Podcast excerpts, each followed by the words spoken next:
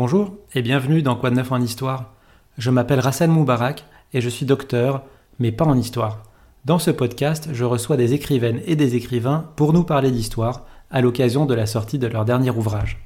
Mon invité aujourd'hui est Jean-Marc Lepage. Bonjour. Bonjour. Vous êtes professeur agrégé et docteur en histoire, chercheur associé à l'université Rennes 2. Vous êtes spécialiste de la guerre d'Indochine, d'histoire du renseignement et de la guerre froide en Asie. Et vous venez de publier une nouvelle édition de la menace nucléaire de Hiroshima à la crise ukrainienne aux éditions Passé Composé. Vous y retracez les différentes crises dans lesquelles la menace atomique a été employée depuis la seconde moitié du XXe siècle. C'est un sujet bien sûr d'actualité avec la guerre en Ukraine. Pour introduire cet épisode, est-ce que vous pouvez nous rappeler les puissances nucléaires dans le monde aujourd'hui?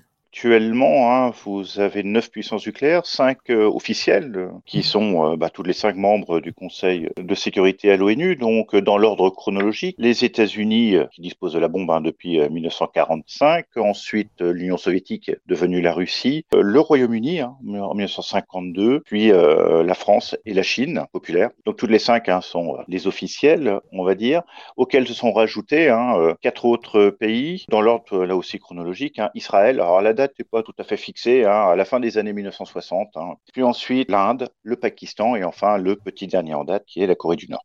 Vous le dites dans le livre que posséder la bombe nucléaire n'est pas suffisant, il faut encore pouvoir la lancer, et idéalement à partir des trois composantes d'une armée, terre, mer et air. Est-ce que toutes les puissances que vous avez citées disposent de l'ensemble de ces possibilités? Alors ce qu'on appelle ici euh, la triade, non. Ayant euh, actuellement euh, les trois les trois composantes, hein, vous avez donc euh, les États-Unis et l'URSS, enfin la Russie, pardon, la Chine, alors l'Inde se doterait d'un premier CNLE euh, prochainement et euh, la Corée du Nord fait des essais avec un sous-marin classique hein, qui serait doté de, de missiles, euh, de missiles nucléaires. La France et le Royaume-Uni ont renoncé à la triade. Le Royaume-Uni hein, donc ne dispose plus que de la composante sous-marine avec la classe Vigile. La France a renoncé donc à sa composante terrestre hein, lorsqu'elle a désarmé le plateau d'Albion au début des années 90. Donc la France ne dispose plus que de la, des composantes navales aérienne. Le Pakistan euh, n'a pas la composante euh, navale.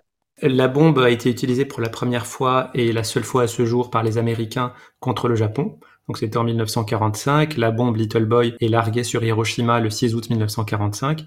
Puis la bombe Fatman est larguée sur Nagasaki trois jours après, le 9 août. Comment euh, s'est fait le choix des cibles à l'époque? Le choix des cibles est euh, issu du travail d'un comité euh, au sein du projet Manhattan. Son travail qui était de définir un certain nombre de cibles qui répondaient à des critères hein, relativement euh, précis, que ce soit des villes encore intactes, et ça n'a pas été la partie la plus simple à trouver du fait des bombardements massifs sur l'archipel. Des cibles, des villes encore relativement intactes, relativement importantes, qui avaient un intérêt militaire, que ce soit hein, par des villes de garnison, des ports, des entrepôts, des usines et ce genre de choses. Et ils ont abouti finalement à une liste, une shortlist, hein, de laquelle a été soustraite Kyoto, puisqu'elle était en, en, numéro un. Vous aviez Kyoto, vous aviez Hiroshima, Kokura, le port de Yokohama, Niigata également. Nagasaki, finalement, est arrivé sur le tard. Tout ça s'est fixé hein, durant le printemps le 1945. Et à quel moment la décision de frapper euh, est prise et pour quelle raison?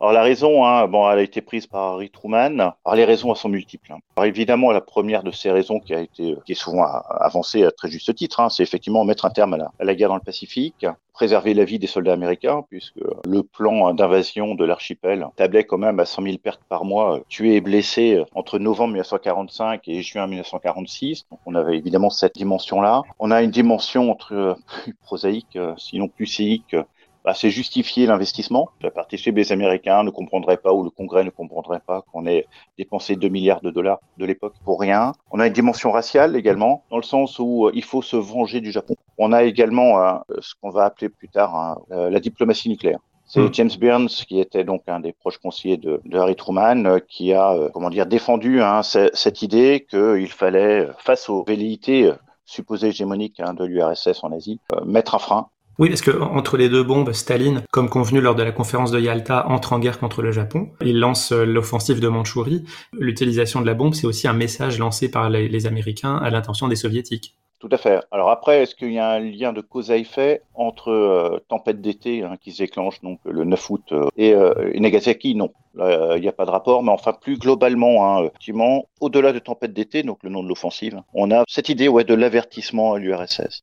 Il avait été décidé que le largage de la première bombe sur le Japon se ferait sans avertissement préalable des autorités de Tokyo, et quelques années après, euh, en 1950, lors de la guerre de Corée, la doctrine d'utilisation a déjà évolué, et on voit une opposition, n'est-ce pas, entre les, militaires, en l'occurrence le général MacArthur qui euh, considère que cette bombe est une super arme et qu'il convient de l'utiliser, et puis euh, le président Truman qui a conscience du statut à part de cette arme. Est-ce que très vite, l'arme devient le domaine du politique? Pourrait presque dire quasiment instantanément en fait. Effectivement, hein, lorsqu'elle est conçue par les scientifiques hein, du projet Manhattan comme euh, par, euh, par, les militaires, hein, c'est une super bombe. Il n'y a pas de différence de nature entre le bombardement d'Hiroshima et celui de Tokyo du mois de mars. Il s'agit de raser une ville euh, comme les Américains savaient faire. Par contre, très rapidement, on peut dire immédiatement, dès, dès, le jour même, Harry Truman, comme semble prendre conscience effectivement qu'on a changé de dimension et que cette arme, c'est l'expression que pour assez souvent, est trop sérieuse pour être laissée entre la main des militaires et qu'il est nécessaire que le politique garde la haute main euh, sur son utilisation. Et ce qu'on verra effectivement hein, euh, en Corée euh, en 1950, lorsque General MacArthur, lui toujours dans cette même logique, hein, ah, c'est une super bombe, c'est une arme conventionnelle quasiment comme presque comme une autre, souhaitera l'utiliser. Et là, on a la fin de nos recevoir d'Harry Truman, qui est clair. Les soviétiques avaient été informés du projet Manhattan par leurs espions durant la Seconde Guerre mondiale. Euh, leur premier essai a lieu en 1949 et ils vont recourir à la menace nucléaire assez vite, hein, lors de la crise de Suez en 1956, et pas contre n'importe qui, contre la France et l'Angleterre. Est-ce que c'était des menaces sérieuses? Clairement non. Alors effectivement, donc on a euh, ce, ce, moment un petit peu clé où on a ce, euh, Nikita Khrouchtchev hein, qui, qui, menace d'utiliser les moyens à sa disposition. Bon, il n'utilise pas le terme nucléaire, hein, mais tout le monde le comprend. Mais euh, il n'a pas les moyens à ce moment-là de, de mettre sa menace à, à exécution. Qu'il faut voir davantage, en fait, c'est un, l'action économique des États-Unis sur la Grande-Bretagne, qui là va véritablement avoir un impact sur le processus de décision britannique. Et pour ce qui est des, euh, des soviétiques, c'est davantage des menaces d'intervention conventionnelle en Syrie et peut-être même en Égypte. Donc plus que la menace nucléaire qui a été brandie bah, comme une menace euh, très rhétorique, hein, ça commence à se mettre en place véritablement durant les années 50. Et est-ce que ces menaces concourent au fait que la France et l'Angleterre veulent se doter de l'arme nucléaire ou est-ce que c'était euh, des projets antérieurs pour ces deux nations Pour ce qui est de la, Grande-Bretagne, c'était déjà fait dès 1952, que la Grande-Bretagne est une puissance nucléaire à ce moment-là. Ce qui relativise d'autant plus hein, les menaces soviétiques euh, sur euh, la France, oui, là on a un lien assez clair entre l'affaire de Suez et, la, et, la, dotation, même si hein, dès 1945 on a la création du CEA, le Centre d'études atomiques, hein, qui a une vocation militaire. Donc on commence déjà à, mettre, à, mener des recherches. Ensuite, en 1954, Pierre Mendès France fait rentrer la France dans ce programme nucléaire. Et finalement, c'est euh, c'est une confirmation avec cette mmh. affaire en 1956. Et d'ailleurs, ça va être un moment clé pour Israël également, puisque c'est en 1956 mmh. qu'on a une convention qui veut qu'entre la France et Israël, que la France livre un réacteur nucléaire à, à Israël. Vous avez parlé de l'année 1954, donc à ce moment-là, la France est empêtrée à Dien Bien Phu, en Indochine, et vous rapportez une proposition faite en avril 1954 par le secrétaire d'État américain, Dulles, au ministre français des Affaires étrangères, Georges Bidault, et il lui dit, bah, si, et si nous vous en donnions deux des bombes nucléaires? Et cette proposition, d'ailleurs, je le signale, est au cœur du roman Une sortie honorable du prix Goncourt Éric Vuillard. Est-ce que cette menace était réelle et sérieuse? Et est-ce qu'elle a été envisagée euh, par l'armée française? Alors non, là encore, euh, alors c'est un petit peu un serpent de mer cette affaire-là, puisque John Foster Dulles a démenti par la suite avoir fait cette proposition. Euh, du côté français, Georges Bidault, euh, elle, lui, l'a confirmé, ainsi qu'un certain nombre de ses, de ses proches. son épouse, d'ailleurs, l'a également confirmé récemment. Alors là, la question se pose un petit peu de, du pourquoi de la chose. Mm. D'autant plus que Dulles était parfaitement au courant que c'était c'était mission impossible. Parce que les deux armées étaient proches. Non, non, même pas ça. C'est-à-dire même de mission impossible de refiler des, des armes nucléaires à la France, hmm. puisqu'il y a un contrôle politique aux États-Unis hein, avec euh, l'agence à l'énergie atomique qui euh, autorise ou pas le déplacement des armes nucléaires. Donc on imagine assez mal quand même. Euh, cette agence permettre au gouvernement des États-Unis de refiler deux bombes atomiques à la France.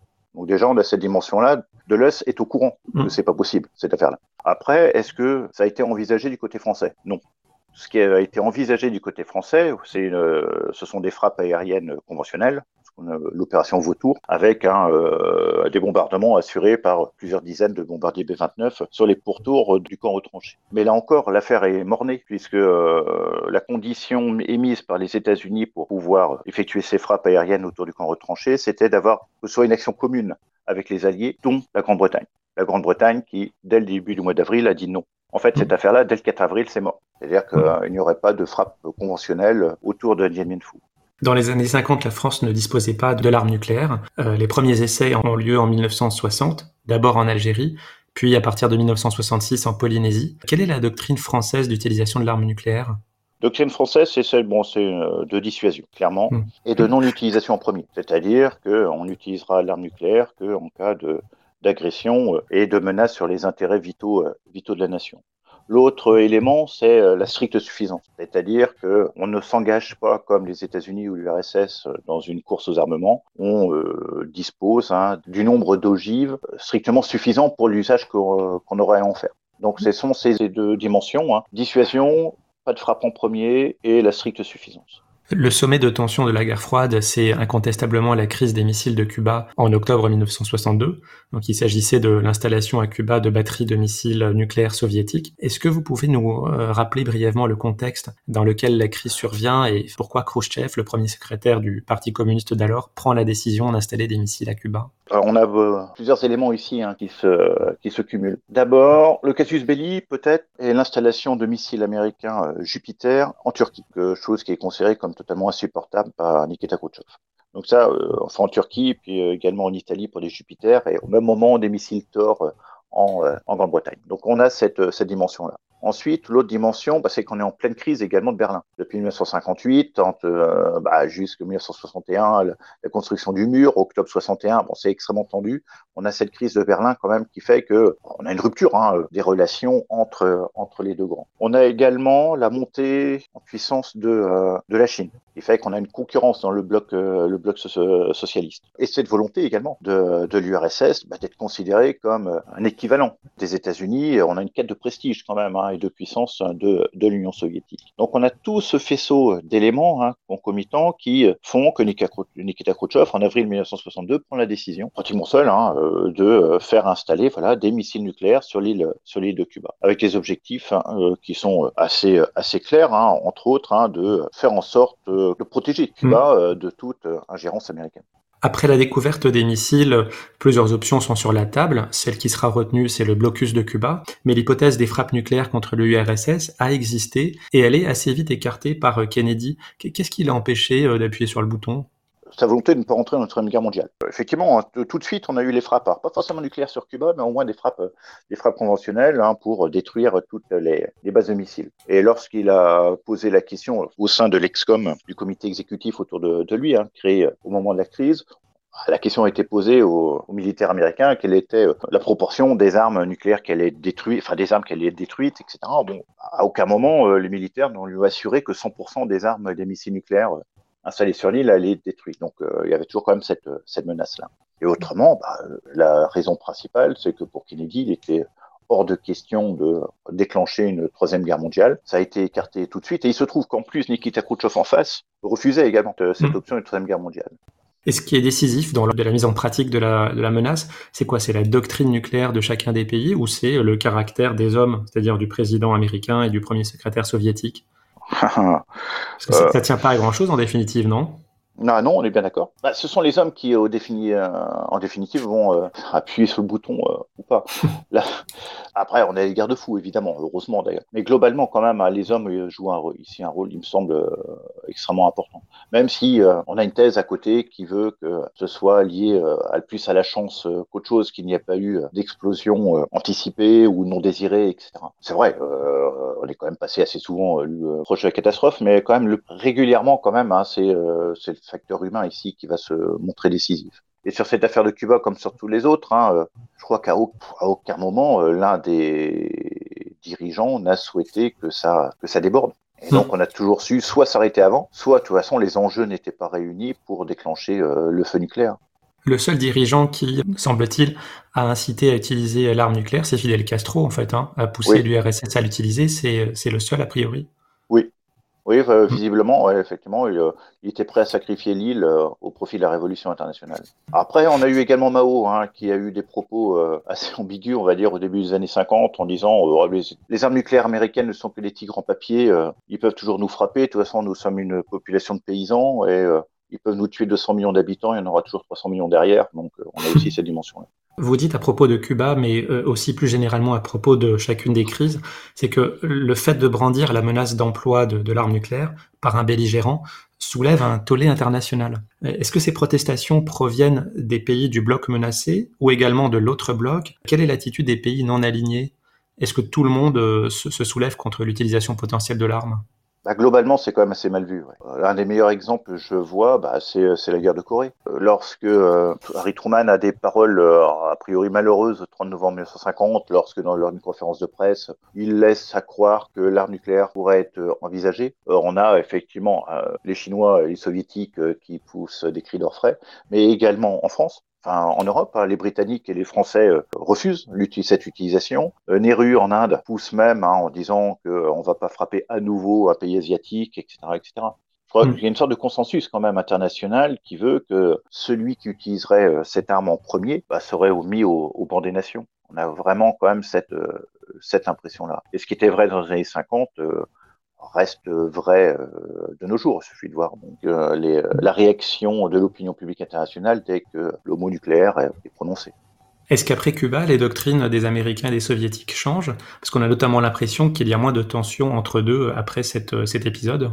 Alors oui et non. Alors les doctrines changent hein, effectivement. Enfin, pour ce qui est de la doctrine américaine, ça bouge un tout petit peu à, dès 1961. Hein, on, passe la doctrine des représailles massives, où en gros, hein, je, les États-Unis sont agressés et on transforme l'Union soviétique en parking euh, immédiatement, mmh. à euh, la, théorie hein, de la riposte graduée à partir de 1961 et c'est véritablement euh, mis en place en 1962. Bah, mmh. L'idée ici des États-Unis, bah, voilà, euh, c'est que désormais on a un concurrent qui dispose d'armement nucléaire, donc on va faire un petit peu plus attention, d'autant plus qu'on ne veut pas non plus aboutir à l'apocalypse.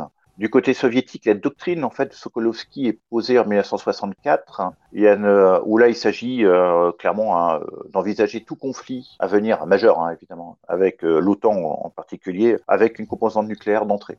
C'est-à-dire on utiliserait ici l'arme nucléaire comme une super artillerie. Et euh, cette doctrine Sokolovski est abandonnée avec la fin des années 70, le début des années 80, où on revient sur quelque chose de plus classique de dissuasion euh, et de non-utilisation en premier. Alors après, est-ce qu'on a une détente? Oui, on a une détente entre les deux, mais c'est ça qui est assez étonnant, paradoxal, puisque d'un côté, on a des traités, celui de non-prolifération en 1968, euh, un traité qui interdit les essais nucléaires en 1963, on a les accords de limitation, un SALT, hmm. en 1972, mais ce qui n'empêche pas la course aux armements. Le dernier moment de tension de la guerre froide, c'est quoi? C'est 1983 et l'exercice euh, de l'OTAN? Oui, 1983 euh, est un moment quand même extrêmement, extrêmement important, extrêmement tendu. Abel Archer, hein, qui est l'exercice de l'OTAN, la dernière phase de cet exercice de l'OTAN de novembre 1983 étant peut-être euh, sans doute l'acmé hein, de, cette, de cette période.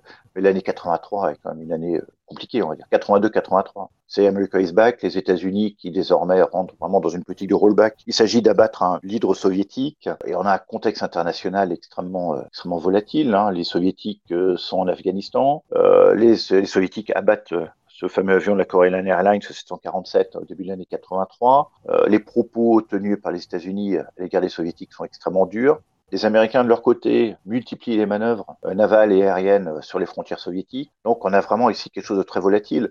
Et les Soviétiques, euh, en plus de leur côté, depuis 1979, ont mis en place un, plan de détection d'une attaque majeure américaine, le plan Ryan, qui vise à essayer de trouver tous les indices d'une attaque, d'une future attaque nucléaire américaine ou, ou otanienne. Donc, on voit bien ici que 83, c'est quand même un moment extrêmement, extrêmement tendu. Alors avec euh, la fin des années 80 et l'effondrement de l'URSS, les zones de tension nucléaire changent. Donc vous euh, reprenez les autres théâtres dans votre livre, euh, l'Inde et le Pakistan autour du Cachemire, la Corée du Nord, l'Iran. ces différentes situations qui seraient longues de reprendre ici sont donc détaillées dans le livre. Est-ce que cette course à l'accès à l'arme nucléaire est la preuve que la dissuasion nucléaire est efficace? Est-ce qu'elle empêche des guerres? Est-ce qu'elle empêche les guerres? Non, elle clairement, elle n'empêche pas des guerres, puisqu'on voit bien entre euh, l'Inde et le Pakistan que mm. c'est pas parce que les deux sont dotés qu'ils vont euh, se retenir de se taper dessus. On va, mm. par contre, on va être sous le seuil. L'Inde et le Pakistan, bon, vont quand même faire, en 1999 en particulier, sur l'affaire du Kargil, 99-2000, se retenir. On va beaucoup menacer, on va montrer les muscles, etc.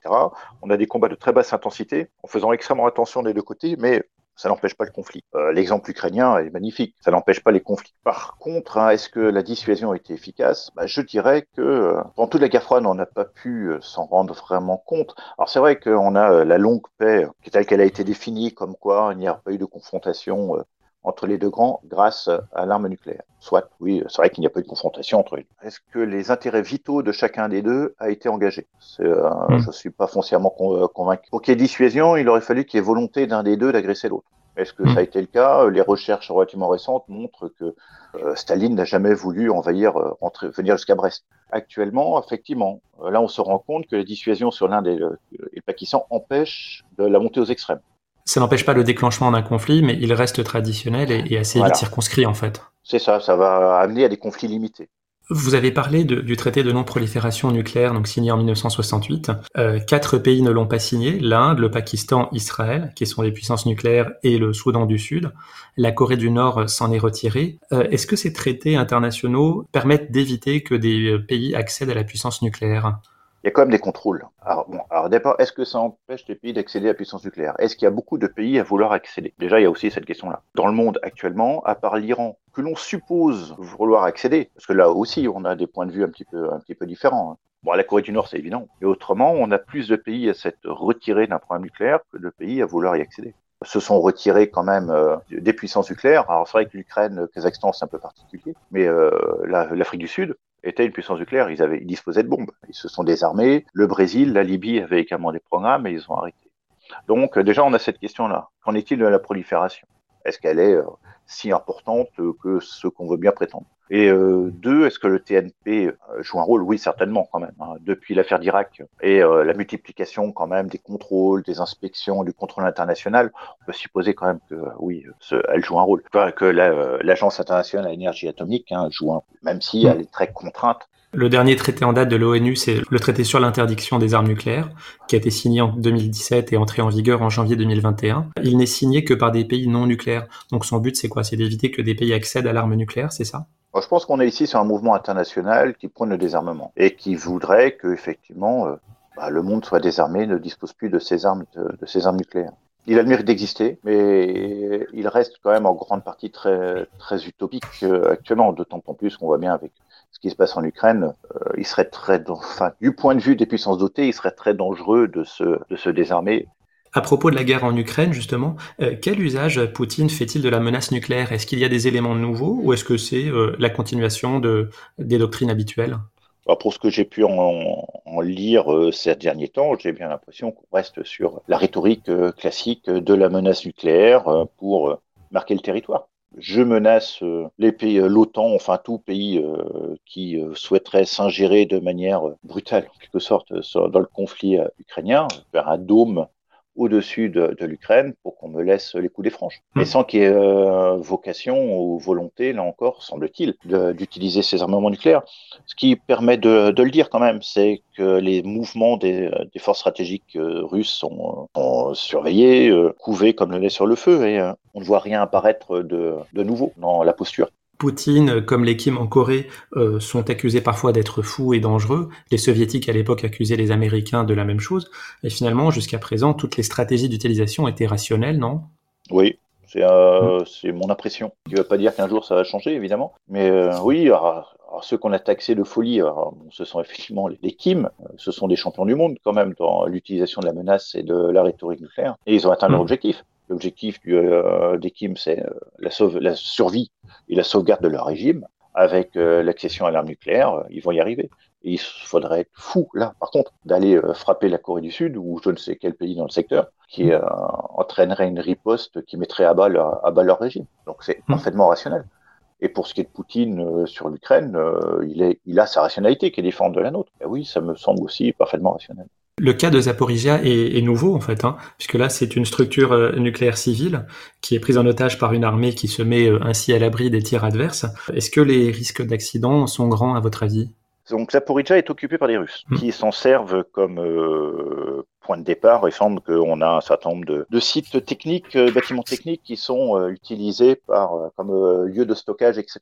on a des Ukrainiens qui frappent, semble-t-il. je vois pas pourquoi les Russes bombarderaient le site qu'ils occupent. Donc on a des Ukrainiens qui bombardent de temps en temps le site. Ce qui est touché, ce sont les sites très externes, hein, enfin, les, les zones techniques ou ce genre de choses avant de détruire un réacteur nucléaire, surtout ceux, ceux qui sont fabriqués à, à bon, on n'y est pas, clairement. Le risque est quand même extrêmement faible, là encore j'ai bien l'impression qu'on se retrouve à nouveau dans une rhétorique assez politique. c'est mon point de vue euh, à moi, hein, quand je réfléchis un petit peu à la chose, une rhétorique un petit peu politique, c'est-à-dire que euh, ah là, on fait monter les tensions. Peut-être que du point de vue ukrainien, on se dit que euh, à la fin de l'été, les opinions publiques occidentales commencent à se lasser, qu'il faut relancer un petit peu les tensions pour se rappeler au bon vouloir des populations, etc. Et, les Russes jouent un petit peu là-dessus également, donc c'est possible. J'ai hmm. l'impression que ça reste encore très politique cette affaire. Oui, en tout cas, on n'est jamais euh, à l'abri d'accidents. D'ailleurs, le dernier chapitre de votre livre s'intitule Crash et bug, les incidents nucléaires. Et vous racontez, par exemple, des, épisodes terribles où il y a des, erreurs de détection de radar simplement parce que le, radar ne fonctionne pas bien. Et bien souvent, euh, ça ne doit qu'à la lucidité d'un seul homme de ne pas être interprété comme une attaque de missile. Donc il y a clairement un facteur chance. Bah oui, alors là, il y a deux points de vue. Il y a le point de vue du facteur chance. Oui, effectivement, on a eu un gros coup de bol, qu'il n'y ait pas eu une, une explosion euh, non désirée ou ce genre de choses. Et donc, hein, c'est une thèse qui est défendue hein, par Benoît Pelopidas euh, euh à Sciences Po en particulier, pour dire effectivement on est passé quand même euh, assez près du gouffre à certaines à certaines occasions. Et là vous allez avoir l'autre école qui va dire bah s'il n'y a pas eu, c'est pas une question de chance, c'est tout bêtement une question de fiabilité des systèmes et de fiabilité des hommes qui sont à leur tête. Là, c'est un petit peu compliqué de, de mm. trancher. J'aurais peut-être un petit peu tendance quand même à pencher du côté de la fiabilité. Et depuis les deux bombes lancées contre le Japon, les morts liés à l'atome sont civils. Donc on pense à Tchernobyl en 1986, à Fukushima en 2011. Euh, il y en a d'autres qui sont peut-être moins connus aujourd'hui, comme euh, l'incident nucléaire de la centrale de Windscale en Angleterre en 1957 et euh, la fonte partielle du cœur d'un réacteur de la centrale de Three Mile Island en Pennsylvanie en 1979. Aujourd'hui, il y a 440 réacteurs nucléaires dans le monde qui fournissent 10% de l'électricité mondiale. Est-ce que vous pensez qu'en 2022, la menace nucléaire civile, par un accident ou un acte de terrorisme, est supérieure à la menace militaire? Pour, ce qui est du militaire, j'ai quand même l'impression que tout ça est quand même très bien, euh, très bien cadré. Euh, la menace terroriste sur les sites nucléaires, j'ai tendance à pas trop, euh, pas trop y croire. Je sais pas, on détourne un Boeing 747 ou un, un A340 qu'on balance sur euh, une, une, centrale, bon, faut quand même, euh, c'est pas, pas un truc euh, qui se fait facilement. Euh, l'investissement d'une centrale, c'est toujours faisable ça, mais Greenpeace le montre assez régulièrement. Et l'investissement d'un cœur, enfin vraiment du réacteur et de la zone de contrôle, ça, bon, je pense que c'est un peu plus compliqué, parce que les forces spéciales s'entraînent régulièrement à prendre d'assaut des, des, centrales nucléaires pour tester la, la, sécurité. Donc la menace terroriste, j'y crois pas trop. Après, l'accident civil, on a vu avec Fukushima construire une centrale nucléaire dans une zone sismique, c'est quand même pas le truc le plus euh, le plus intelligent qui soit, quoi. Donc effectivement, à ce titre-là, oui, sans doute qu'il euh, y a plus de risques du côté du civil que, que du militaire, j'ai l'impression. Ouais. Alors pour terminer, pour l'anecdote, vous citez dans votre livre l'horloge de la fin du monde, hein, qu'on appelle aussi l'horloge de l'apocalypse, euh, où minuit signe la destruction de l'humanité. Bon, elle est toujours bloquée à 100 secondes avant minuit. Mm. Et euh, on verra s'il si, l'actualise après la guerre en Ukraine. bah, si. De toute façon, l'actualisation, c'est au mois de janvier. Donc la guerre d'Ukraine est partie pour durer encore un petit peu. Donc on verra effectivement si on passe à 90 secondes. Ouais.